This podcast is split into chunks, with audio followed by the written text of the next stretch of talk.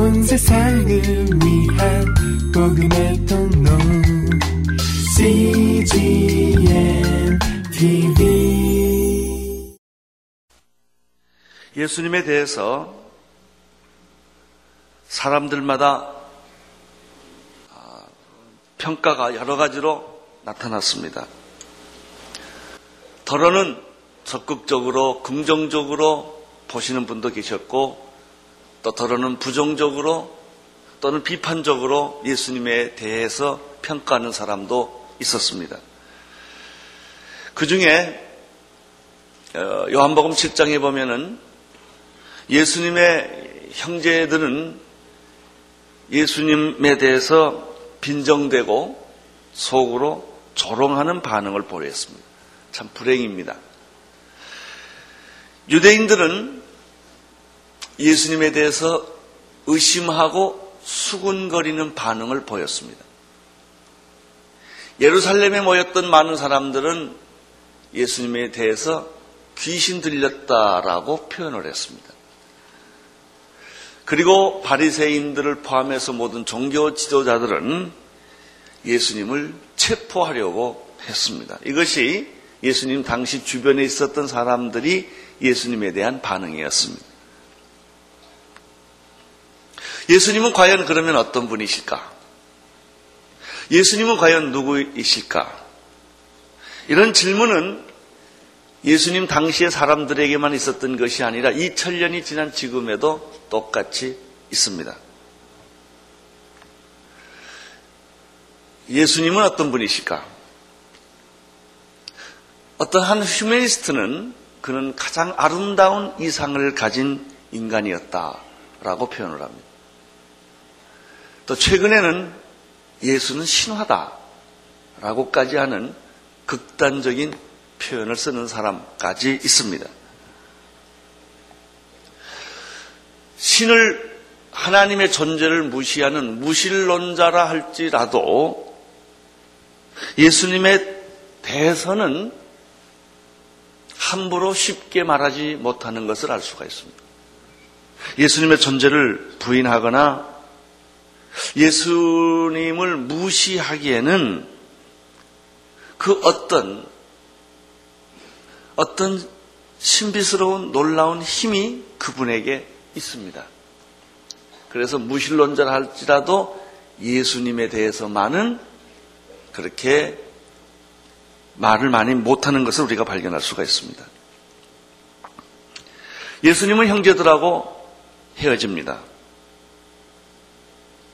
예수님은 형제들을 먼저 보냈지만 오늘 성경에 보면은 초막절 때 예수님이 따로 비밀리에 예루살렘으로 올라가는 모습을 보게 됩니다. 10절을 여러분과 함께 읽겠습니다. 10절 시작 그 형제들이 명절에 올라간 후 자기도 올라가시니 나타내지 않고 비밀이 하시니라. 두 가지 사실을 여기서 발견합니다. 첫째는 예수님이 따로 예루살렘에 올라가셨다고 하는 것이죠. 형제들하고는 이렇게 말합니다. 내 때가 아직 이르지 아니하여서 안 가겠다라고 말씀하시고 그럼 조금 있다가 형이 먼저 떠난 다음에 예수님이 따로 가셨다는 것입니다. 두 번째 사실은 공개적으로 가시지 않고 예수님이 비밀리에 가셨다는 기록이 나타납니다. 약간 모순되는 느낌을 받습니다. 마치 포도주가 떨어졌다고 예, 예수님의 어머님이 말씀하셨을 때 여자여 내 때가 아직 이르지 아니한 나이다라고 거절을 하시고 조금 있다가 예수님이 포도주를 어, 물을 포도주로 바꿔주는 그런 기적을 베푸는 것을 우리가 기억하고 있습니다. 비슷한 모습입니다. 안 가시겠다고 하시고 가시고 가실 때 또 공개적으로 가시지 않고 비밀리에 가셨다고 하는 것이죠. 왜 예수님께서 따로 비밀리에 가셨을까? 이것을 가만 보면 예수님이 때를 얼마나 예민하게 생각하고 있었나를 볼 수가 있고요. 예수님이 때를 잘, 시간을 잘 계산함으로 자기 사역이 왜곡되거나 오해되거나 방해되는 것을 막고 있다는 사실을 알게 됩니다. 일찍 가도 안 되고 늦게 가도 안 되는 것이죠. 사람들에게 오해를 베풀어 줄 수도 있고 체포를 당함으로써 예수님이 가고자 했던 십자가의 길에 지장을 주는 일은 예수님이 하지 않았다는 것을 알 수가 있습니다.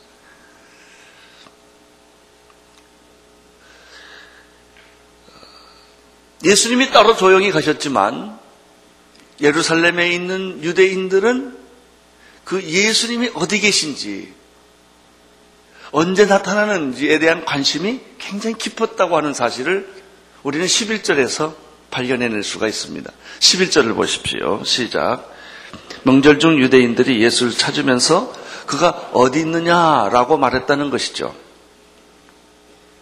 분명히 예루살렘에 초막절 때는 예수님이 오셨을 것이다. 라고 그들이 기대를 한 것입니다. 추측을 한 것입니다. 또 예수가 와서 무슨 말을 할 것인가? 내심 굉장히 예민하게 보고 있었다는 증거입니다. 사람들은 예수님이 아직 눈에 안 보였지만 분명히 예루살렘에 왔을 것이라고 생각을 했고 유대인들은 도대체 예수가 지금 어디서 뭘 하고 있나라고 관심을 가지고 있는 반면에 예루살렘에 모였던 많은 순례객들 그 예루살렘을 지금 통해오고 있는 많은 사람들 입에서는 예수님에 대한 논쟁이 일어나고 있는 것을 보게 됩니다. 단지 이 논쟁을 공개적으로 못하는 까닭은 유대인들의 유대인들이 두렵기 때문에 유대인들이 뭐라고 말할까봐 이걸 공개적으로 말을 못하고 있을 뿐입니다. 12절, 13절을 보십시오. 시작. 예수께 대하여 무리 중에서 수군거림이 많아 혹은 좋은 사람이라 하며 혹은 아니다. 무리를 미혹한다. 그러나 유대인들은 두려워하므로 그, 드러나게 그를 말하는 자가 없더라.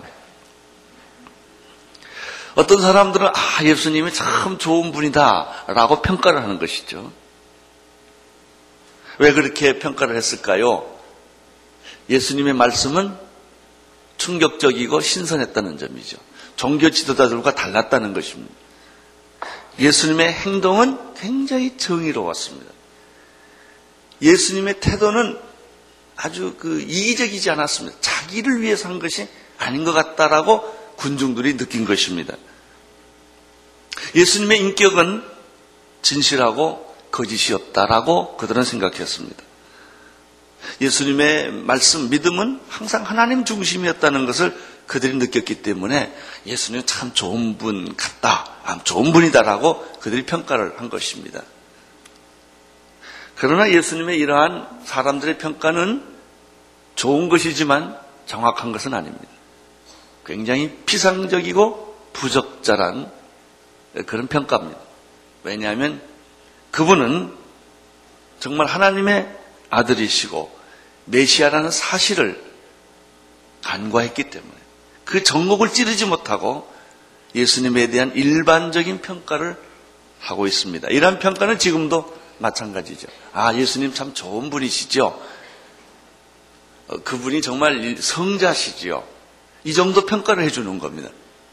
예수님은 정말 인류 역사상 가장 위대한 탁월한 사람 중에 한 분이시죠. 라고 평가해 주는 것과 마찬가지입니다. 그러나 그 사람들이 예수님은 하나님의 아들이시다. 구원자라는 말은 하지 않는 것이죠.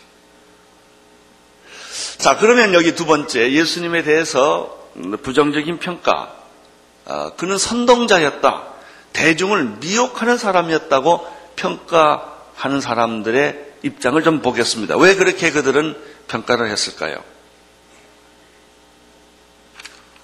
간단합니다. 그들은 어, 예수님의 말씀은 신선하지만 전통 종교와 너무나도 다른 기성층을 기득권층을 흔들어 놓는 말이었기 때문에 우선 거부감이 있었습니다. 예수님의 행동을 잘못된 관점에서 보면 굉장히 선동적이었고 대중을 유혹하는 어, 그런 모습으로 비춰졌습니다. 그 예수님은 자기가 인기를 얻으려고 인기 발언을 한것 같다. 굉장히 이기적인 동기가 숨어 있다라고 어, 그들은 평가를 했습니다. 그래서 예수님은 결국은 사기꾼 같다. 저는 거짓말쟁이다. 라고 그들은 생각을 했습니다. 예수는 하나님의 이름을 팔아서 자기 종교를 만드는 사람이다. 그들은 그렇게 평가를 한 것입니다.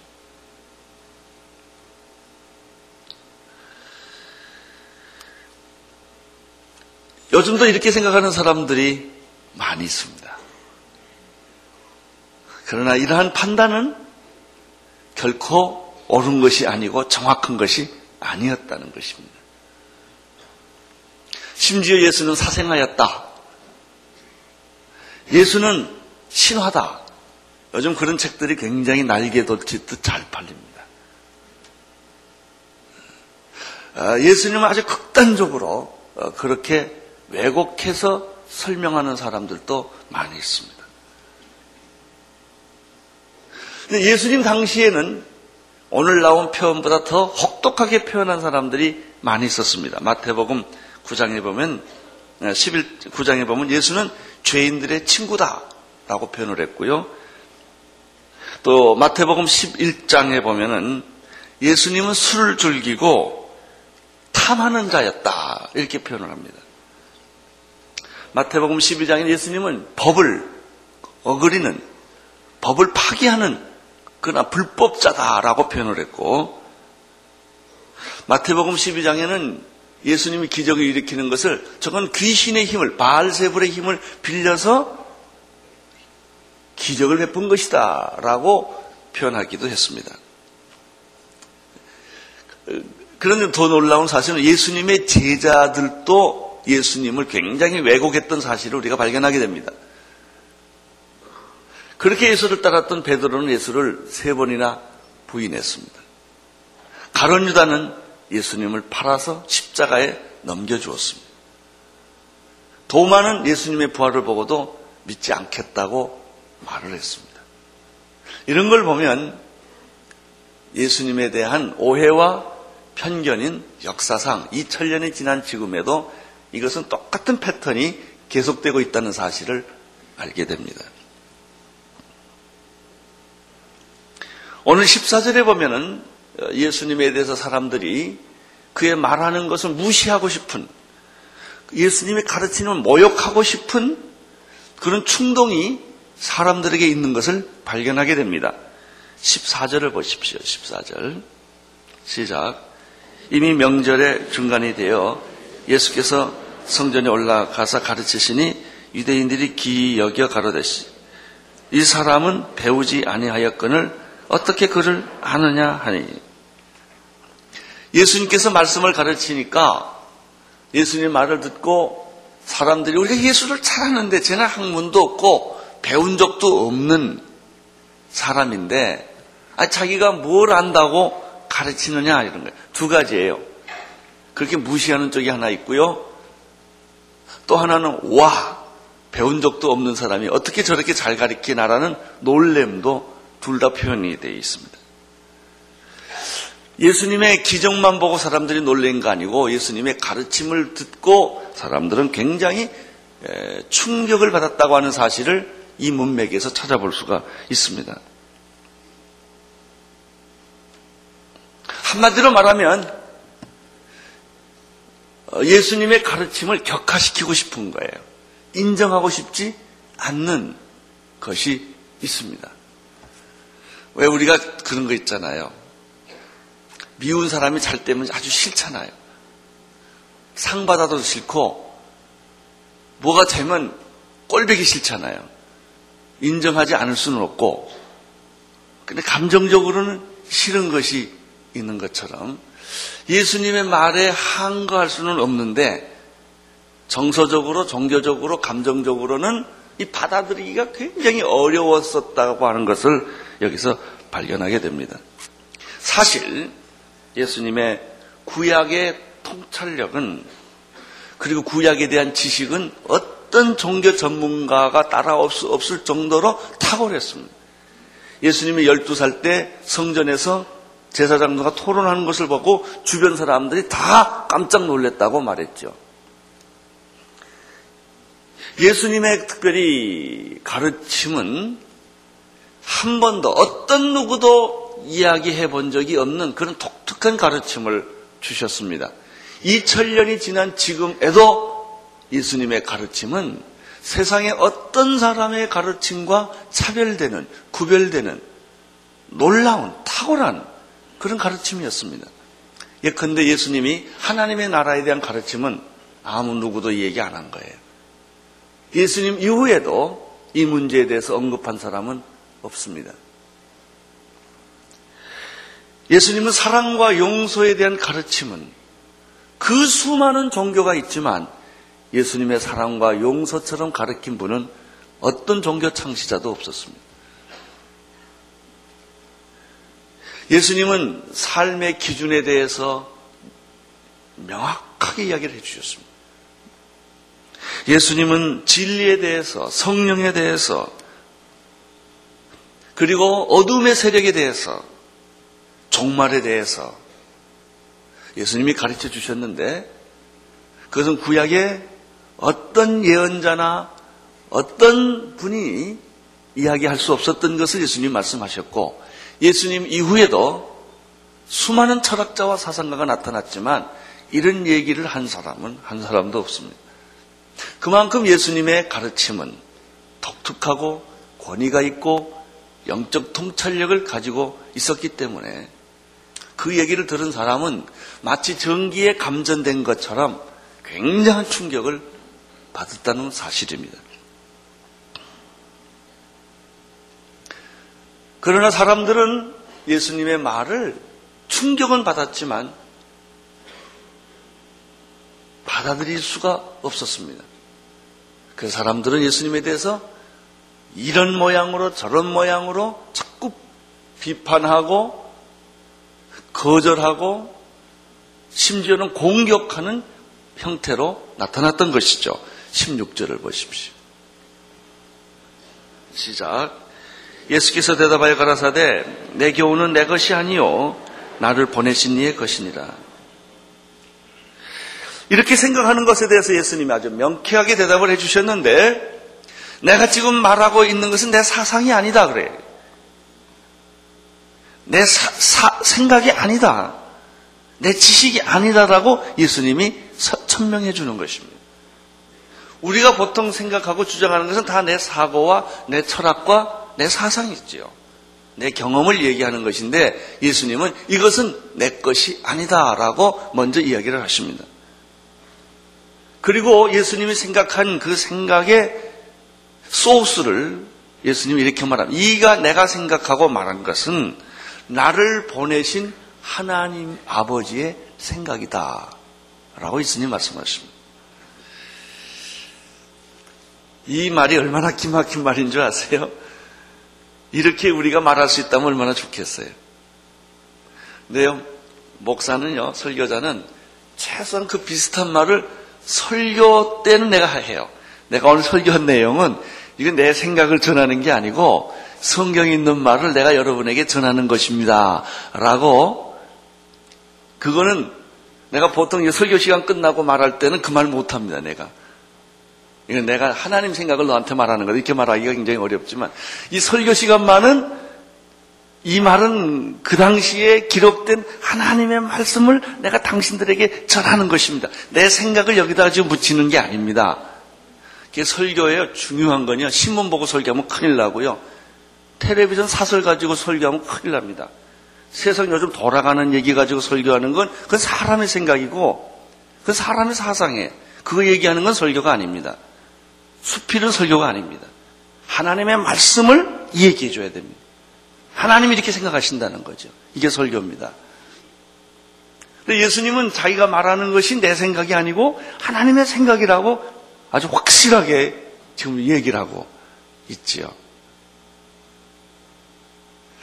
나는 여러분들이 이런 말을 할 수 있게 되기를 바랍니다. 이건 지금 내가 말하는 게 아니고 하나님의 생각을 내가 당신에게 전해주는 겁니다. 이 정도까지 확신 있으면 우리가 얼마나 좋겠습니까? 어, 예수님께서 이 말씀을 하시면서 세 가지 기준을 이야기를 해 주십니다. 17절을 보십시오. 세 가지 기준. 첫째, 시작.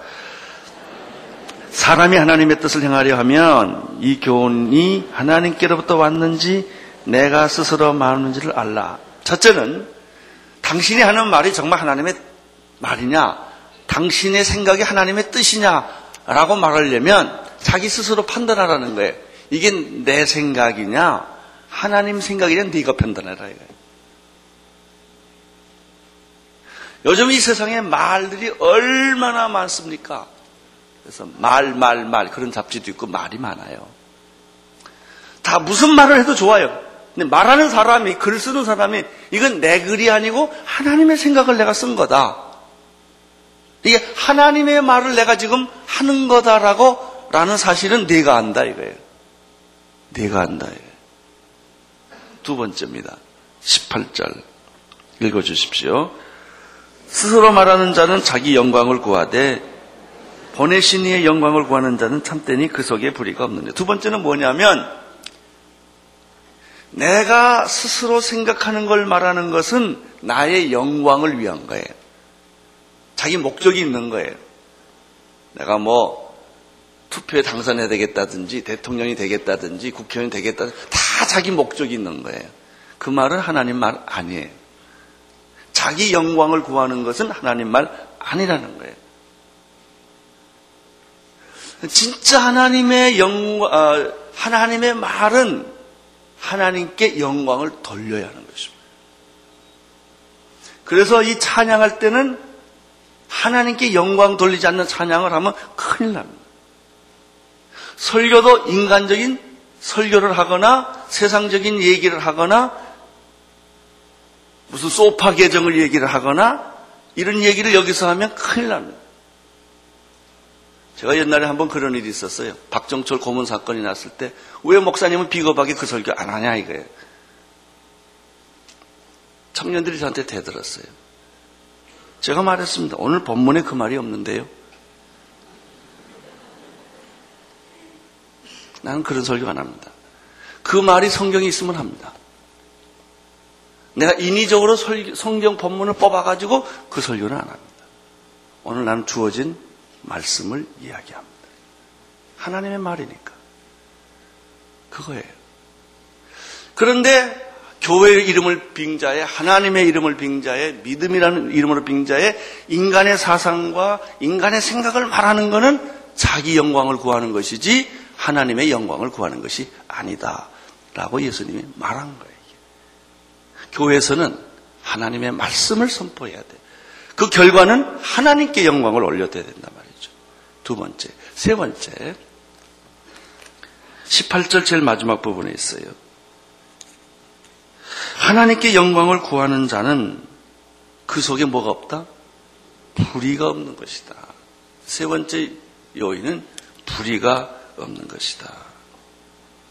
정말로 예수님은 흠과 티가 없으셨습니다. 예수님은 그랬기 때문에 많은 비판도 오해도 공격도 수없이 받게 되었죠. 그리고 예수님은 십자에 못 박혀 조용히 이름도 없이 역사 속에서 사라져버리고 만 거예요. 아무 누구도 예수를 기억해 주리라고는 생각하지 않았던 것이죠. 진리란 무엇입니까? 사라져도 다시 살아나는 게 진리예요. 없어져도 다시 생기는 게 진리예요. 죽어도 다시 사는 것이 진리입니다.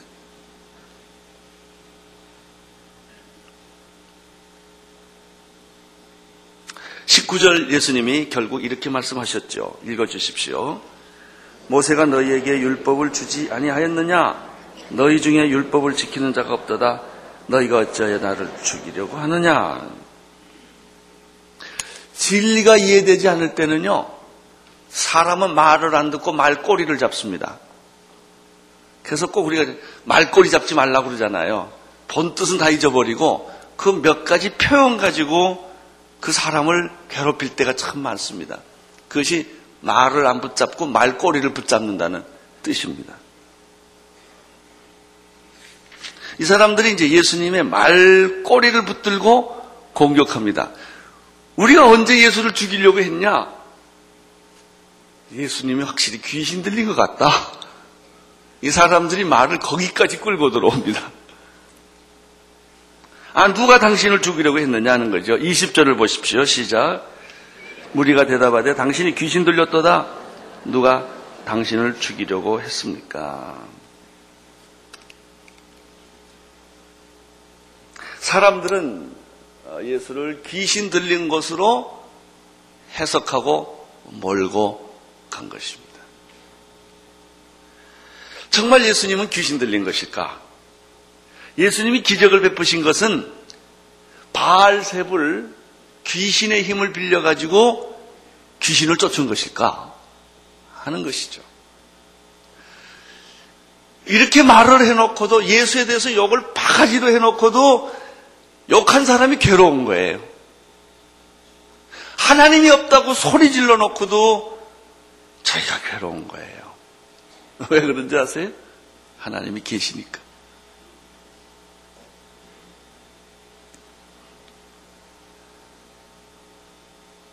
이런 조롱과 불신과 의심과 모욕에도 불구하고 예수 그리스도는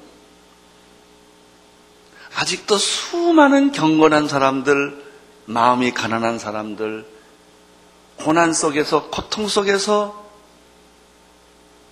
정말 절망 속에서 나도 주님을 발견한 사람들이 많이 있다는 것입니다. 그 사람들은 눈물을 흘리며 죽음에서 절망에서 예수 그리스도를 발견하고 그분을 나의 주, 나의 하나님으로 믿는 분들이 그렇게 막아도, 막아도 생긴다는 것입니다. 베드로는 결국 예수님을 만났습니다.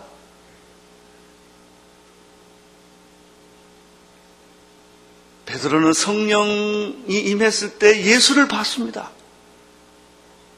그렇게 비겁했던 베드로는 순식간에 용감해졌습니다. 죽음을 무릅쓰고 감옥에 들어가면서 그는 예수를 이야기했습니다.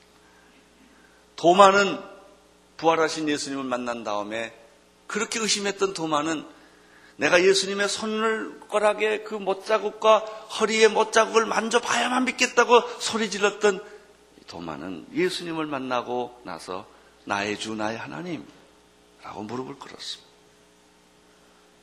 예수님을 그렇게 핍박했던 사도 바울도 담에석 도상에서 예수를 만난 다음에 그 인생이 변했습니다. 예수를 위해서 감옥에 들어가고 예수를 위해서 모든 것을 분토로 다 버리고 주님을 따르는 자가 되었습니다. 성 어거스틴이 그런 사람입니다. 루터와 칼빈이 그런 사람입니다. 심각한 풍랑 속에 다 죽게 되었을 때 요한네슬레는 하나님을 만났습니다. 모라비안 형제들은 예수님을 만났습니다.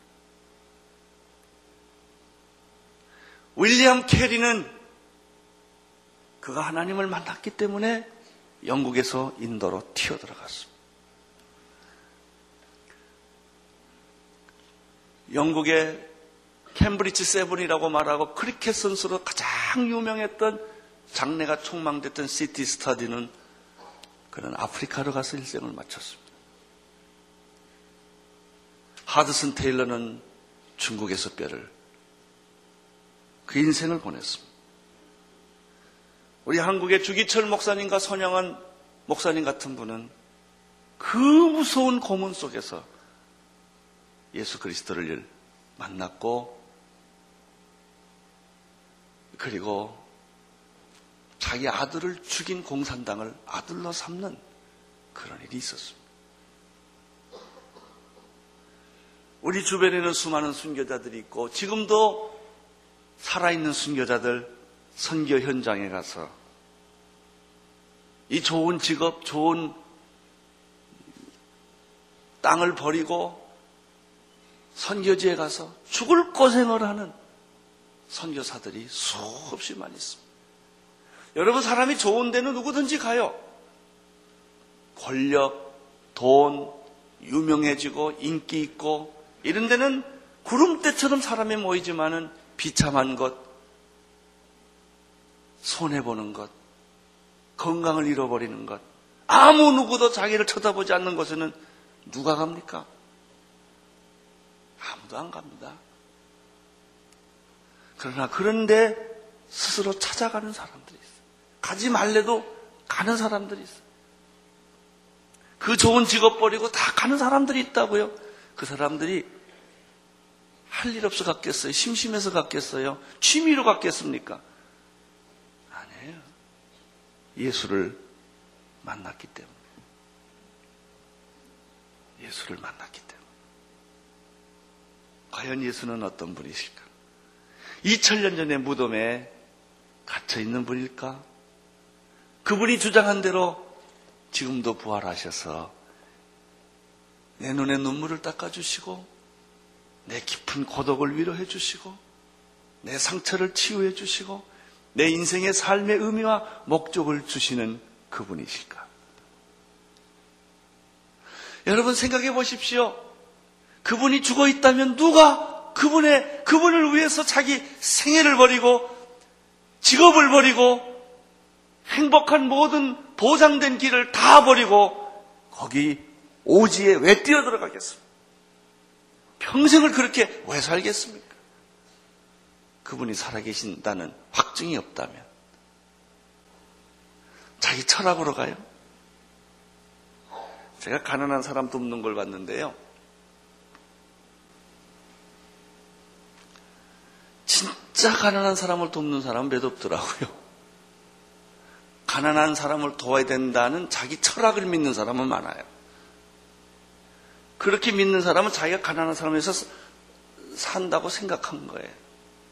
제가 한 번은 영국의 유명한 대주교가, 앵그리칸 대주교가 인터뷰하는 것을 제가 들었는데 그 찰스와 다이나를 주례했던 사람이에요.